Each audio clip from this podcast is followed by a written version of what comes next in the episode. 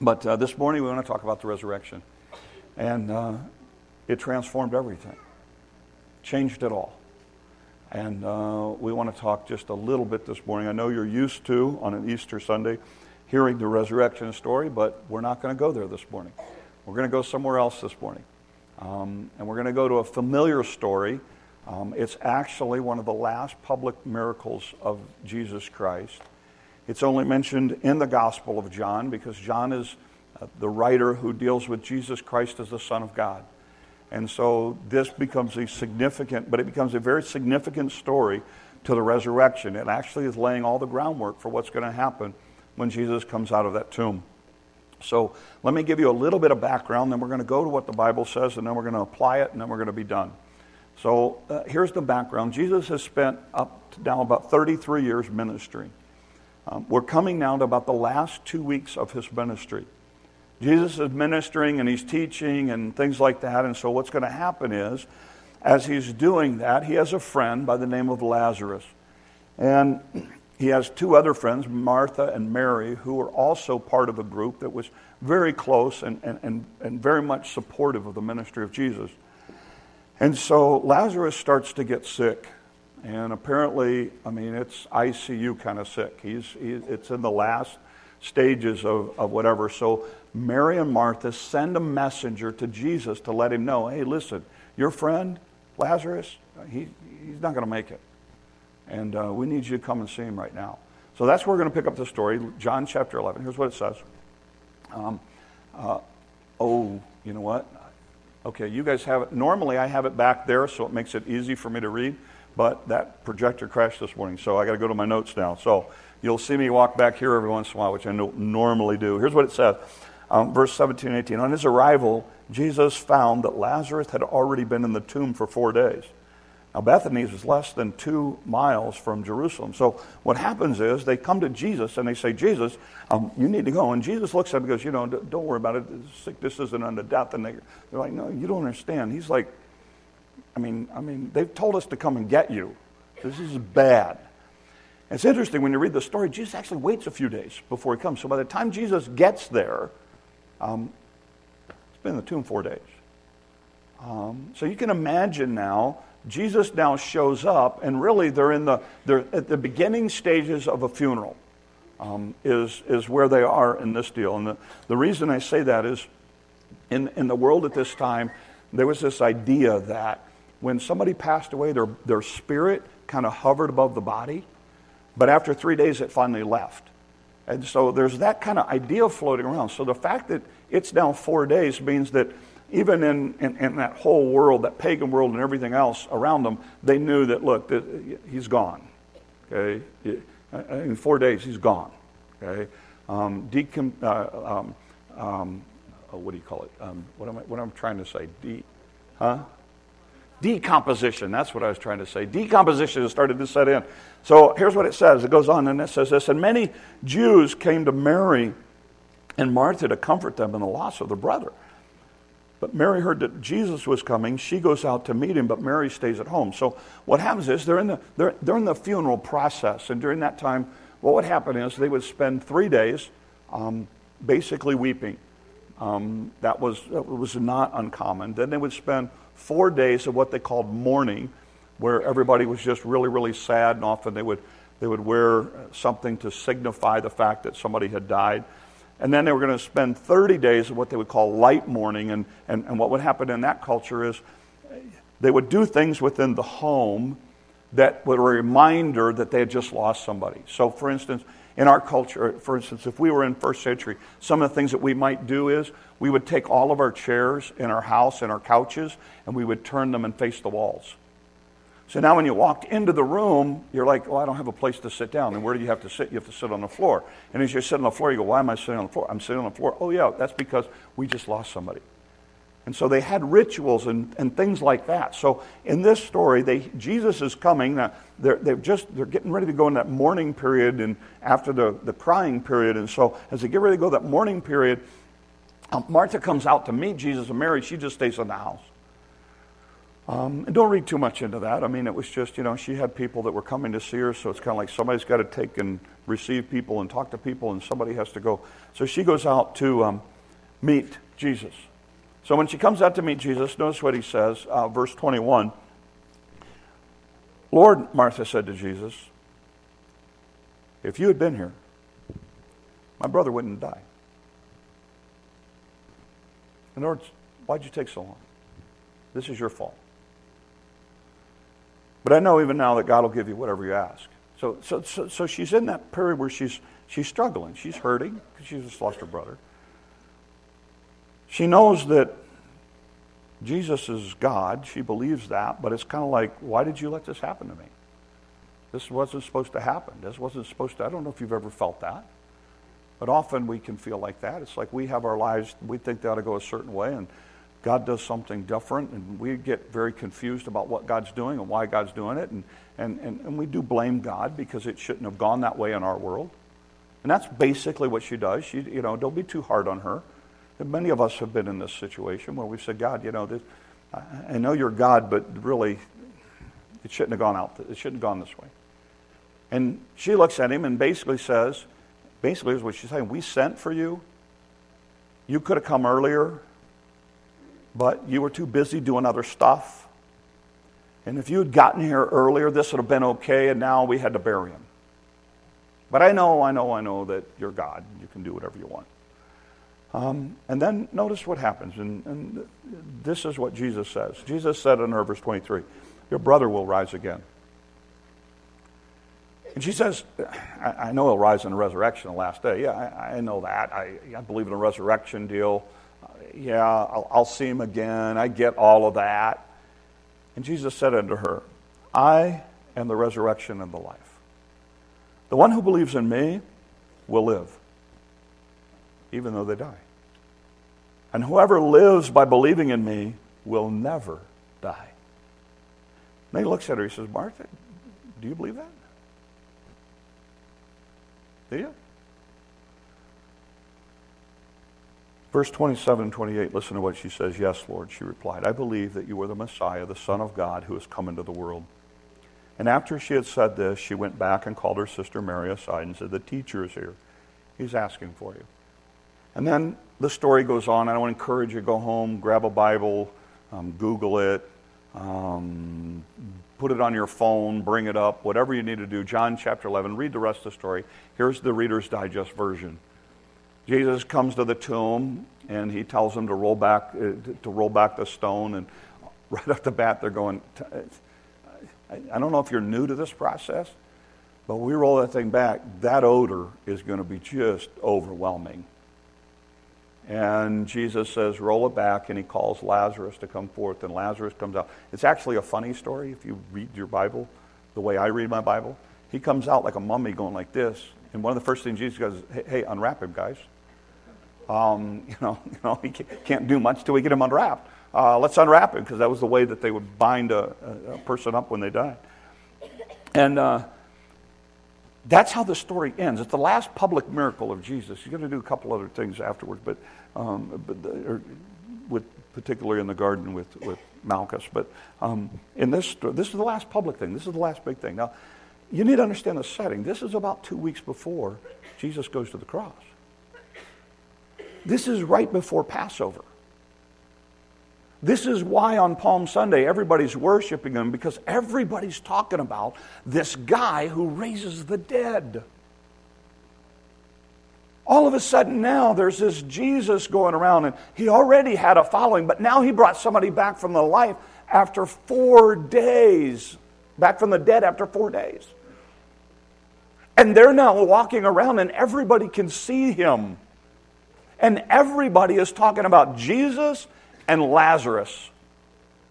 And of course, if you're the modern day religious leaders who are about money and not about people, this is a problem.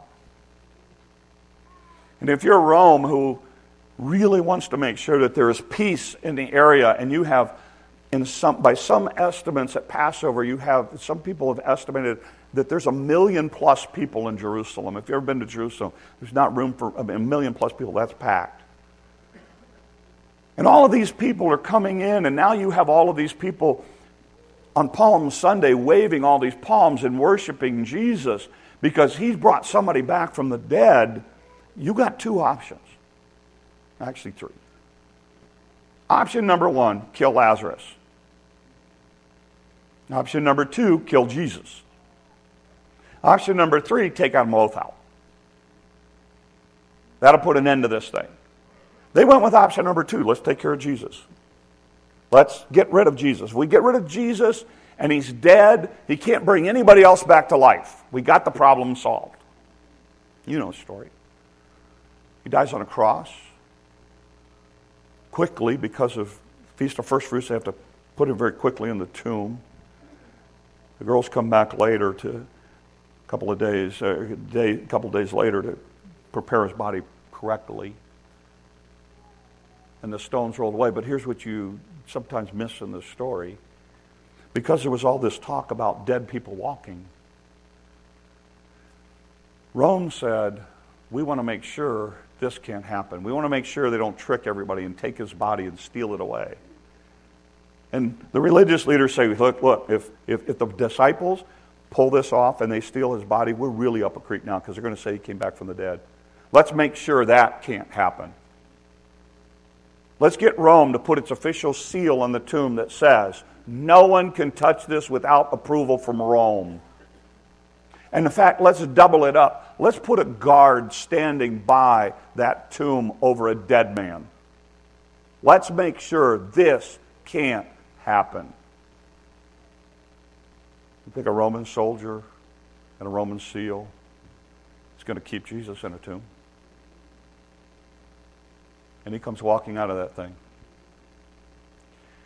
And that story takes even more impetus as it starts to grow and grow and grow, and people start talking about it. And as people are talking about it for the next 40 days until Acts chapter 1, Jesus is appearing here and there, and people are seeing him. And I don't care if, you, if you're here this morning and you don't want to believe the Bible and you think that's all a, a bunch of hokey pokey stuff and, and you want to throw that out, here's, here's my challenge to you. Here's my challenge to you. Put your Bible aside and just go back and read history books. Go back and read history books written by pagans who refuse to believe in Jesus Christ. Tell me what they say. There's more documentation to the resurrection of Jesus Christ than any kind of, of event historically that you want to study. God made sure of that. And this morning, you have to ask yourself the same question Jesus asked Martha Do you believe? Do you believe? Two things this morning I want you to learn. Two things I want us all to take away that I think is really important in that statement. Um, put that statement up, guys, where he says, I am the resurrection and the life. First statement. The resurrection is a person. You need to remember that. We think of the resurrection as an event, and it is, but the resurrection is a person. Because you see, here's what Jesus says I am the resurrection. Oh, yeah. Is this one flickering again? And technology, both a blessing and a curse. Um, he says, I am the resurrection. When Jesus said, I am, what you need to understand is if you were in a Jewish, if you were in a Jewish world, or if you were in the world at this time, that, that was the kind of thing that got you killed. It would be like me walking, and again, I'm, I'm scared to even do this, but I want to make this. I want to make the point. If I stood up and said, "Folks, I am God," you'd be going, "Man, I can't believe you're still standing there." You need to understand when Jesus used those two words, "I am," that's exactly what he was saying. I am God. It's mentioned seven times in the book of John. Jesus says, I'm the bread of life. I'm the light of the world. He says, I am, and, and you need to understand that goes all the way back to the story of Moses. And when Moses got the call from God to go lead the children of Israel out of Egypt, Moses' question was, God, who do, how, I got to tell people somebody told me this. What do I tell them? And Moses said, or God said, I am that I am. You tell them, Moses, the great I am sent you. From that point on, in all of history, the, word, the two words I am were equated with God in the Jewish world. And when Jesus looks at these people and says, I am the resurrection, those, those were things religious leaders killed you over because you were claiming to be God. Because you see, what Jesus was trying to illustrate and what Jesus wanted you to understand is this the resurrection is a person. Many of you have been burnt by religion. You have been burnt by churches. You've been burnt by denominations. You have, you have put your trust in those kinds of things. And you went, they failed me. You know what? I mean, I did the church thing and it didn't work for me. You know what? I get it. And I, I more power to you. And you go, I don't want anything to do with the church thing. You know what? I'm in your corner. I don't want anything to do with the church thing either. Because you see, Christianity is not about church. It's not about denomination. It's not about system. It's not about rituals. It's not about formulas. It's about a person. And that person is Jesus Christ. And Jesus wanted to be very, very clear to everybody who gathered around him I am the resurrection. The resurrection is about a person, it's about a personal relationship with Jesus Christ. It's personal. We're not here about the church thing. I don't care about the church thing. You go, well, I just don't like church people. I don't like church people either. Now, Christians, that's a whole other ballgame. God's people, God's family, I'm all in. But the church thing? And so many people get burned because they're like, well, you know, the church didn't do anything for me. That's because it's not personal. The church is never going to do anything for you. But Jesus Christ will. And it needs to be about that personal relationship. And he looks at them and he says, You need to understand the resurrection is about a person, it's about Jesus Christ. And he's going to focus on that fact because he's going to love these people like you and I cannot comprehend love. In a, within a week, ballpark, he's going to be sitting in a room with his disciples at a thing called Passover. And before he does that, he's going to be meeting with his disciples, including Judas. He's going to sit down with a meal knowing what Judas is about ready to do to him. He's going to listen to Judas talk. He's going to wash Judas's feet. Knowing the whole time what this guy's going to do. Why? Because that's who he is. He loves you regardless of how you treat him. You go, well, you don't know all the things that I've done. It doesn't matter. It doesn't matter. I mean, he loves and cares for Judas.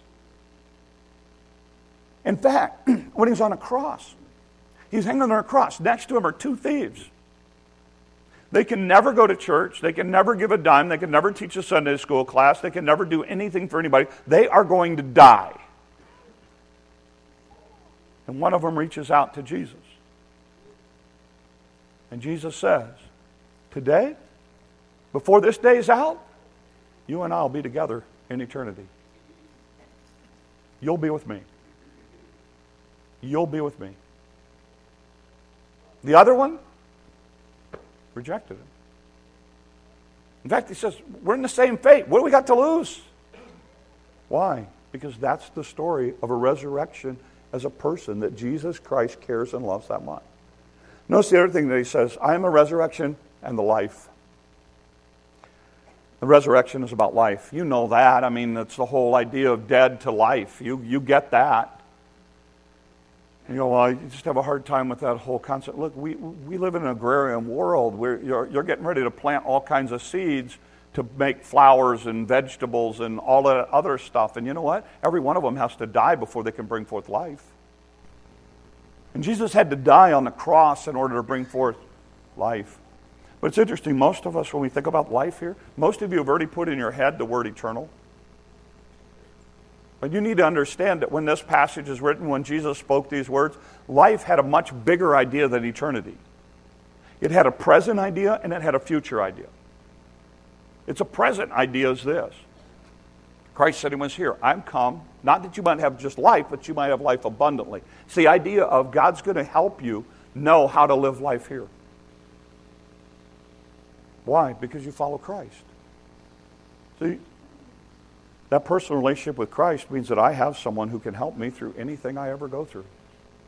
And if he's got power to come out of a grave, you think he can handle whatever I've got going on in my world? He can give me the power and the wisdom and the ability to, to go through tough times, to have peace and joy in situations that aren't peaceful or joyful. He can give me contentment in times when there's turmoil.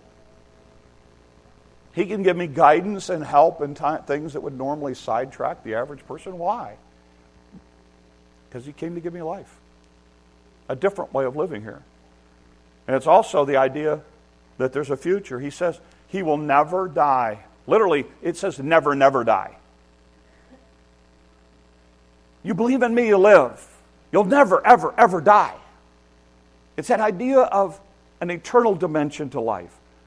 It's a statement regarding the way that, that, that, that we can have something beyond this world. Because whether you realize it or not, there is a world past us. There is a world past us. We talked about this in our transformation series. You are created as a spiritual being. There's a spiritual dynamic to your life. You say, Well, I don't believe that. Again, I would say, put the Bible aside, go out and study philosophy. Go out and study it. We know that there is something inside of us that yearns, that aches for something bigger than what this world has to offer. It's a void that can only be filled by Jesus Christ. And people will try to fill it all different kinds of ways, but it will always come short. You see, there's an eternal dimension to it. And he says, you know what? You'll never, ever, ever ever, ever, ever, ever, never die. There's an eternal dimension to it. We're glad you're here this morning. My question for you is this Do you believe? Do you believe? But be careful. You see, when you read your Bible, when you go through your, your, the Bible, the Bible says the devils believe. That doesn't mean they're Christians. You see, in our world, a lot of times we, we don't understand the word believe like they did in this century. Believe in this time when Jesus said this about belief, it was an all in kind of thing. Because you see, when these people said they were going to follow Jesus, within 100 years of Jesus saying this, 100, yeah, within 100 years of people saying this, here's what I believe meant. Do you believe in Jesus Christ? Yes. He your Savior? Yes. Tie him up. During the days of Nero, they would tie you up to a post. They would stick you in the ground. They would pour pitch or tar on your body. They would light you on fire so that as he walked through the garden at night, he could have light to be able to see his garden. And it was lit by burning Christians. Go through and study your history. Look at what they did to Christians during the period of the gladiators. You see, back then when you said, I believe, it meant, I'm going to follow you regardless of the cost. It didn't mean, I'm going to follow you so I get to be happy, wealthy, and wise. It meant, I'm going to follow you because you gave your life for me, and I'm going to live for you with whatever it takes. Martha, do you believe? She said, Oh, yeah, I do. Yes, I do. You see, belief was a new way of life. It changed everything. It started to change everything about you. That's what we've been talking about in the transformation series. It changes everything. It changes the way you do business. It changes the way you speak. It changes the way you raise your children. It changes the way you spend your money. It changes the way that you have relationship. It changes the way you deal with those family members that you don't like. Don't nudge people sitting next to you, okay? It'll make it really uncomfortable for lunch today. It changes everything. And that's what we're talking about because it's people who have said, when, up, when I'm up against something, when I don't know what to do, my choice my belief is that Jesus Christ paid the price. He is at the center of my life. I'm going to try to live my life the way He told me to live my life. I'm going to try to live my life the way He lived life. That's what I'm going to do. Because I believe with all of my heart. That's what we're talking about. That's the kind of belief that we're talking about. That's the kind of belief that Jesus, when he said, Do you believe? That's the kind of thing he was talking about. Because the people that he talked to, they were going to die because they said, I believe. It was going to cost them something. We're in a world right now where, honestly, think about this for a minute. What if the government said, We're going to pull you over and ticket you, and I'm not saying to do this, we're going to pull you over and ticket you if you have a Christian bumper sticker on your car? It's going to cost you more.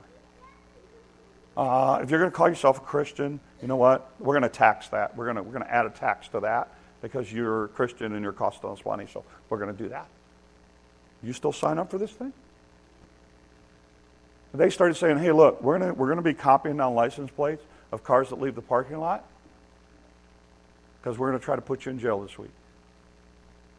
Are you in? What if I told you that if you sign up for this thing, if you want to be a Christ follower, that one of the ways that you're to, that God's to use you is it's to be difficult things in your life because He wants the world to see how you handle it because the, we handle it as Christians different than the world does. So it's actually to be a harder life for you. You're still in? Look, He went to a cross for us. He was a man of sorrows, acquainted with much grief. Believe me, He understands. He understands the level you and I can't. You came this morning hearing or learning whatever about a resurrected Christ. The resurrection is a person, and it's about life. So, my question to you this morning is this Do you believe? Do you believe? Have you come to a point where you've put your faith and trust in Jesus Christ? I'm not talking about some quick little prayer and then go on and live your life however you want to live your life. That is not salvation. And if you think that because you prayed a quick prayer and you can live however you want to live, that's being a Christian, no, let me, let me make this very, very simple for you. Christian says, I am a follower of Jesus Christ. Christian says, I have a, I don't want to get too deep here, a Christ centric life where Christ is at the center of my life. That's my goal. My goal is that everything that I do be centered around Jesus Christ. That's a Christian. Not, I prayed a prayer, so I get to go to heaven. It's not the kind of belief Jesus is talking about here. He's talking about a belief that says, I want Christ to be at the center. I'm like you. I struggle with it every day. If you think I have my act together, believe me, I'm just like you. I'm, I'm a work in progress. And Some days are more work than others. And, and my wife will be the first to tell you, I don't have my act together, okay? All right? Those of you who are married, you know, we can't claim perfection. Believe me, I've tried. Um, it doesn't work, all right? Uh, there are too many witnesses up close. And if you have little kids, it's really, really, really, really bad, you know, because I'm learning. In fact, you guys are teaching me there's certain things I can't say anymore from the pulpit. Because when somebody is not smart, I say they are, and people go, you, My children are not allowed to use that word. You can't use it from the pulpit. So I'm learning, okay? And my granddaughter will catch me and say, Grandpa, you can't say, you can't say somebody is. And so I now say, okay, the, those people were not smart. Okay? That's my new way of, of couching it. Um, because I'm learning, but it changes the way you think, it changes the way you speak, it changes the way you act. Because I want to be a Christ follower. I want to learn what I can, I want to grow in Christ. If you're here this morning, you don't have any clue what I'm talking about. Let me just make it as simple as I can ABC. You admit that you can't get to heaven on your own, that you're a sinner, you need a Savior. I don't think there's too many of us that would get stuck on that point. And we all know those areas that we've fallen short.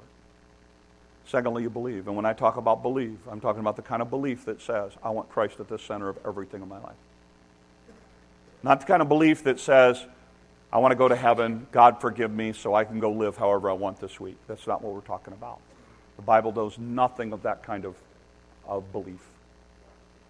Actually, it does. Christ says, On that day, many will say to you, Didn't I, didn't I, didn't I? And I'll say, Depart from me. I don't know you. I don't know who you are. I don't want to be one of those kind of people. you really believe. Because the Bible says, For God so loved the world that whosoever believes in him should have everlasting life. And then you just simply confess. It's the idea of telling God, I know I'm a sinner. I know I need a Savior. And as best as I know how, I'm going to put my faith and trust in you. I want that personal relationship. That's what it's about. You say, well, it's not about joining a church, not about jumping through hoops. Not about, no, it's not about that. It's about a personal relationship with Jesus Christ. I am the resurrection, I am life. It's about me and you in a relationship. That's what it's about. And it's our prayer this morning that everyone here understand that. It's our prayer this morning that everyone here is not trusting in some church or some system or some hoop you jump through but that your salvation, your faith, and trust in Christ is personal and real. For me, like I said, every one of us is going to stand before God. Your heart's going to beat one last time. You're going to take one last breath, and then you're going to stand before the Creator of the universe. On that day, God is not going to look at you and say, So tell me about your life. Let me know about all the good things you did. Okay, well, I know about all the bad things, so let's weigh them all out and see how you come up. He's not going to look at you and say, So tell me everything that you did. It's not going to be about that. I think there's going to be one question Did you believe and trust in my Son, Jesus Christ? For me, I go back to 16 years old, Detroit, Michigan, where I said, God, I realize I'm a sinner. I need a Savior. As best as I know how, come into my heart, be my Lord and my Savior. From that moment on, God became a part of my life. I've worked every day since then to make God more and more the center of my life. Some days I do better than others. But when God, do I stand before God, it's not going to be, you know, Lord, I, I preached a lot. You got to let me in for that. It's, it's going to be, you see, Jesus, that's my Savior. That's my Lord. I don't even think I'm going to have to say much personally. I think Jesus is going to be standing there going, That's my child. Come on in. You're home now. You're home. My children don't have to introduce themselves at my door.